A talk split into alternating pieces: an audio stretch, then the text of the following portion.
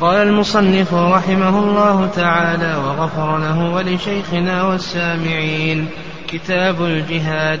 عن عبد الله بن أبي أوفى رضي الله عنه أن رسول الله صلى الله عليه وسلم في أيامه التي لقي فيها العدو انتظر. انتظر حتى إذا مالت الشمس قام فيهم فقال يا أيها الناس لا تتمنوا لقاء العدو واسألوا الله العافية. فإذا لقيتموهم فاصبروا واعلموا أن الجنة تحت ظلال السيوف. ثم قال النبي صلى الله عليه وسلم اللهم منزل الكتاب ومجري السحاب وهازم الأحزاب اهزمهم وانصرنا عليهم. وعن سهل بن سعد رضي الله عنه أن رسول الله صلى الله عليه وسلم قال رباط يوم في سبيل الله خير من الدنيا وما عليها. وموضع صوت أحدكم من الجنة خير من الدنيا وما عليها والروحة يروحها العبد في سبيل الله أو الغزوة خير من الدنيا وما عليها. بسم الله الرحمن الرحيم. إن الحمد لله نحمده ونستعين ونستغفره ونعوذ بالله من شرور أنفسنا ومن سيئات أعمالنا من يهده الله فلا مضل له ومن يضلل فلا هادي له وأشهد أن لا إله إلا الله وحده لا شريك له وأشهد أن محمدا عبده ورسوله. وبعد تقدم لنا الجهاد وذكرنا تعريفه وحكمه ومتى يكون متعينا ومتى لا يتعين وهل هناك ما يسمى بجهاد الطلب أو أن الجهاد هو جهاد الدفع فقط إلى آخره؟ هذه المسألة موضع خلاف بين أهل العلم وجماهير أهل العلم أن الجهاد جهاد طلب وجهاد دفع هذا هو الصواب. يعني هذا هو الصواب الصحيح الذي دلت عليه الأدلة. وأما القول بأن الجهاد إنما هو جهاد دفع فقط وليس هناك ما يسمى بجهاد طلب فهذا ضعيف.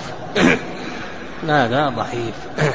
النبي صلى الله عليه وسلم جاهد جهاد الدفع وجهاد الطلب وخرج للجهاد. وجاهد جهاد الدفع كما في غزوة أحد وخرج أيضا للجهاد. قال المؤلف رحمه الله تعالى فيما نقله في كتابه عن عبد الله بن أبي أوفى رضي الله عنه أن الرسول صلى الله عليه وسلم في أيامه التي لقي فيها العدو انتظر حتى إذا مالت الشمس قام فيهم فقال يا أيها الناس لا تتمنوا لقاء العدو واسألوا الله العافية. فإذا لقيتموهم فاصبروا واعلموا أن الجنة تحت ظلال السيوف. ثم قال اللهم منزل الكتاب ومجري السحاب وهازم الأحزاب. اهزمهم وانصرنا عليهم. هذا الحديث فيه مسائل. المسألة الأولى تخير الوقت المناسب للقتال. نعم تخير الوقت المناسب للقتال. قد ذكر العلماء رحمه الله أن الوقت المناسب للقتال هو أول النهار. بما جاء أن النبي صلى الله عليه وسلم كان إذا لم يقاتل أول النهار انتظر حتى تهب الرياح وتحضر الصلاة. انتظر حتى تهب الرياح وتحضر الصلاة. فإذا لم يتيسر القتال في أول النهار فإنه يكون متى؟ بعد الزوال لأنه قال انتظر حتى إذا مالت الشمس. وفي هذا أيضا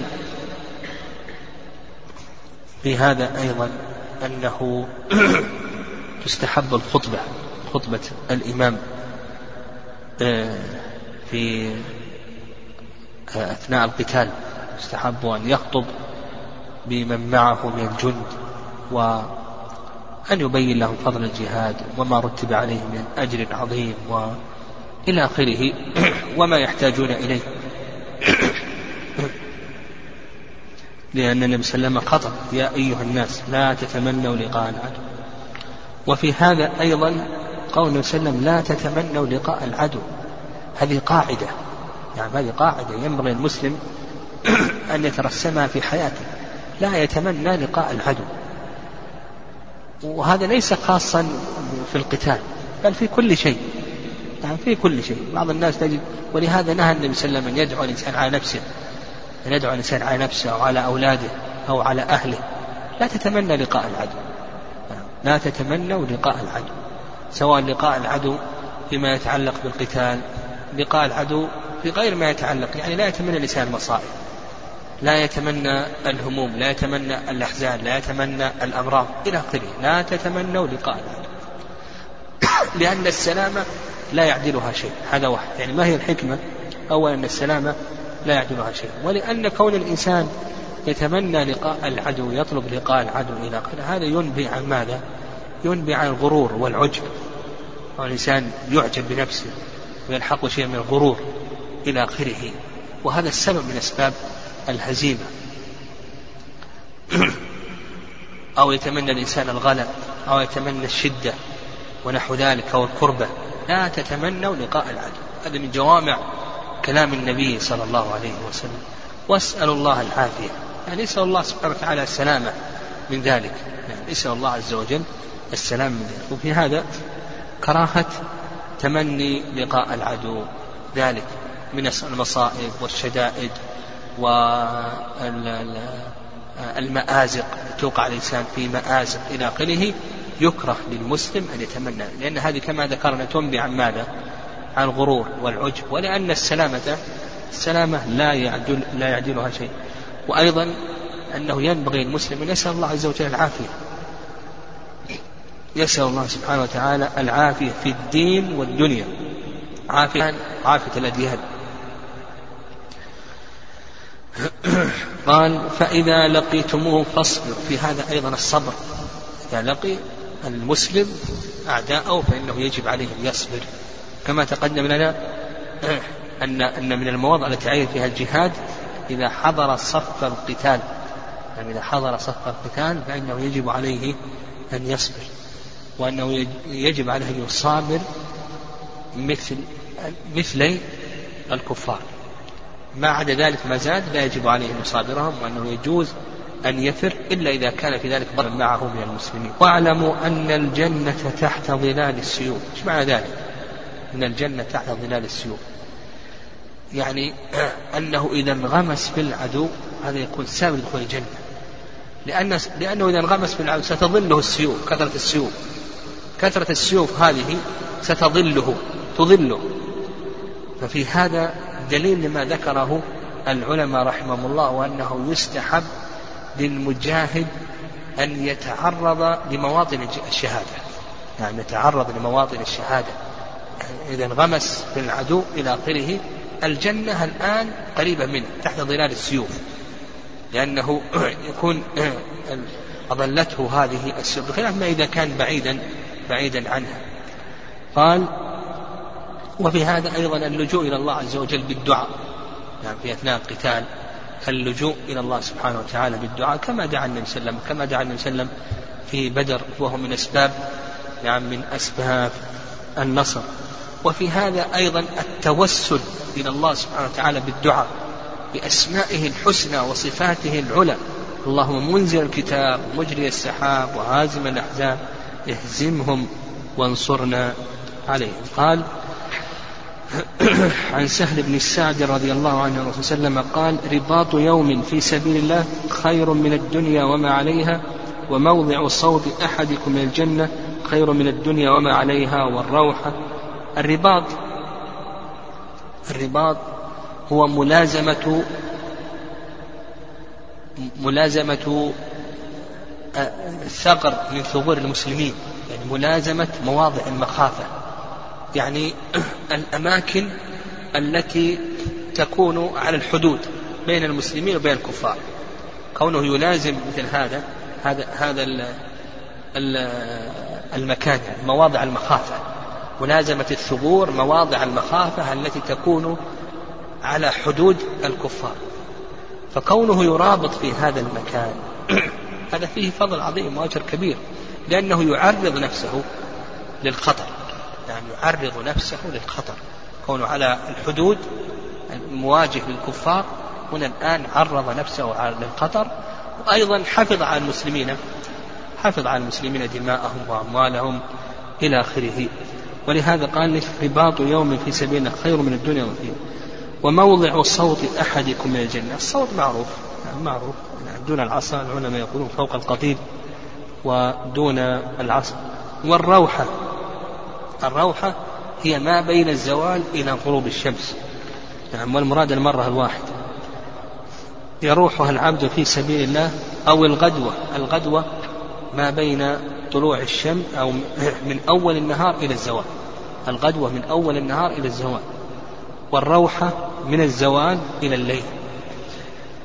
خير من الدنيا وما فيه. هذا الحديث فيه نعم فيه مسائل. مسائل فيه فضيلة الرباط. نعم ملازمة الثغور مواضع المخافة التي بين الكفار وبين المسلمين. وفي هذا الحديث أن أقل الرباط يوم كما جاء في الحديث يوم أو ليلة. هذا أقله. خلافا لما يذكره كثير من العلماء أن أقل الرباط ولو ساعة واحدة. نعم ولو ساعة واحدة. فنقول أقله يوم أو ليلة؟ هذا أقل ما جاء في الحديث عن النبي صلى الله عليه وسلم. وأما أكثره فلا حد له.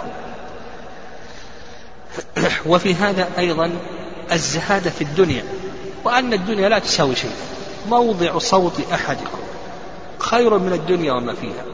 يعني في الجنة الصوت قدر ذراع الصوت قدر ذراع هذا القدر الذراع هذا خير من الدنيا وما فيها. وأنت وش تبي تملك من الجنة؟ تملك أشياء عظيمة. ليس ذراعا ولا آلاف الأذرع. هذا خير من الدنيا وما فيها. في هذا الزهادة في أمر الدنيا. وأن المسلم مهما فاته من أمر الدنيا فلا تستحق أن يحزن عليها أو أن يكترث بها يعني ما فاته منها. لكن إذا فاتك هذا الصوت من الجنة هو الذي يستحق أنك تحزن عليه وأنك تأسف وأنك تعوض هذا الصوت بأصوات. إذا فاتك العمل الصالح هو الذي ينبغي لك أن تحزن عليه. وموضع صوت أحدكم الجنة خير من الدنيا وما فيها والروحة يروحها العبد. يعني أيضا هذا الزمن تروحه في الجهاد في سبيل الله خير من الدنيا وما فيها. سواء في أول النهار في النصف الأول أو في النصف. الأخير هذا خير من الدنيا وما فيها. وفي هذا أيضا فضيلة الجهاد في سبيل الله عز وجل. نعم. نعم. قال المؤلف رحمه الله عن أبي هريرة نقل المؤلف رحمه الله عن أبي هريرة رضي الله عنه وسلم قال انتدب الله ولمسلم تضمن الله لمن خرج في سبيله نعم. انتدب الله أي بعثته فابتعث ودعوته فأجاب كما قال ابن الأثير رحمه الله. بعثته فابتعث ودعوته فأجاب. ولمسلم تضمن الله يتكفل الله لمن خرج في سبيل لا يخرجه إلا جهاد في سبيله وإيمان به. في هذا دليل على وجوب الإخلاص في كل العبادات سواء كان ذلك في عبادة الجهاد أو في غير ذلك. قوله جهاد لا يخرجه إلا جهاد في سبيله لا يريد الرياء ولا السمعة ولا عرضا من أعراض الدنيا الفانية. وإيمان بي وتصديق برسولي أيضا هنا المتابعة للنبي صلى الله عليه وسلم. لا بد من هذين الأمرين لصحة العبادات الإخلاص والمتابعة. قال فهو علي ضامن أن أدخله الجنة أو أن أرجعه إلى مسكنه الذي خرج منه نائلا ما نال من أجر أو غنيمة. يعني من أجر أو هنا قال العلماء أنها بمعنى الواو يعني من أجر وغنيمة. من أجر وغنيمة. وفي هذا أيضا من المسائل فيه جود الله تعالى وكرمه إذ ألزم نفسه بهذا الجزاء الكبير للمجاهدين.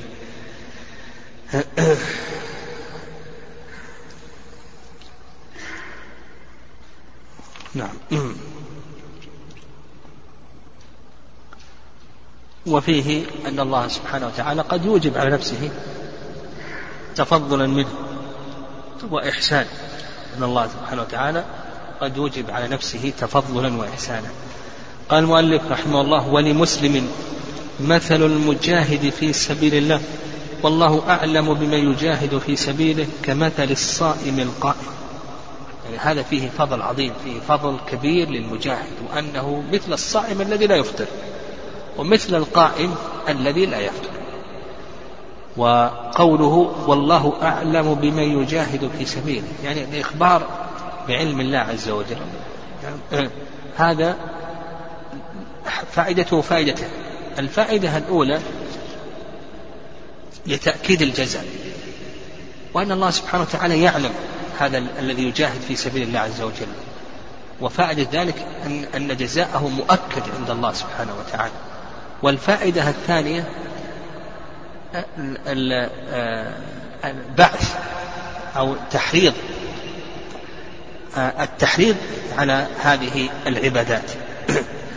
قال وتوكل الله للمجاهد في سبيله. يعني تكفل الله للمجاهد في سبيله إن توفاه أن يدخله الجنة أو أن يرجعه سالما مع أجر أو غنيمة يعني وغنيمة.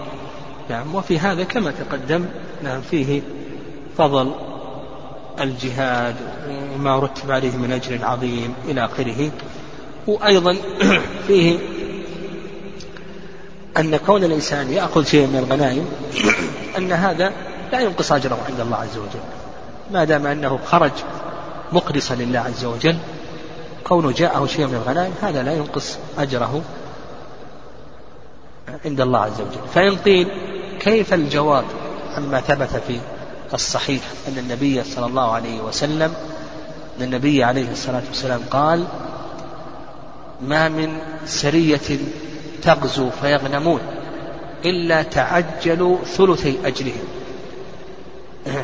الجواب عن هذا أن يقال بأن هذه السرية التفتت قلوبها. هذه السرية التي خرجت للجهاد التفتت قلوبها لأي شيء؟ الغنيمة. الغنيمة. يعني وعلى هذا الإنسان لا يلتفت قلبه لعرض الدنيا وإنما يعلق قلبه بالله عز وجل. فالتفات القلوب إلى أعراض الدنيا هذا مما ينقص الأجر عند الله عز وجل. قال عن أبي هريرة رضي الله عنه قال صلى الله عليه وسلم ما من مكلوم يكلم في سبيل الله. يعني يجرح. ما من مجروح يجرح في سبيل الله إلا جاء يوم القيامة وكلمه يد وكلمه يدمع اللون لون الدم والريح ريح المسك. هذا فيه فضيلة الشهادة في سبيل الله عز وجل. وفيه أيضا أن الشهيد لا يغسل لأنه يأتي يوم القيامة وكلمه يدمي اللون لون الدم والريح ريح المسك.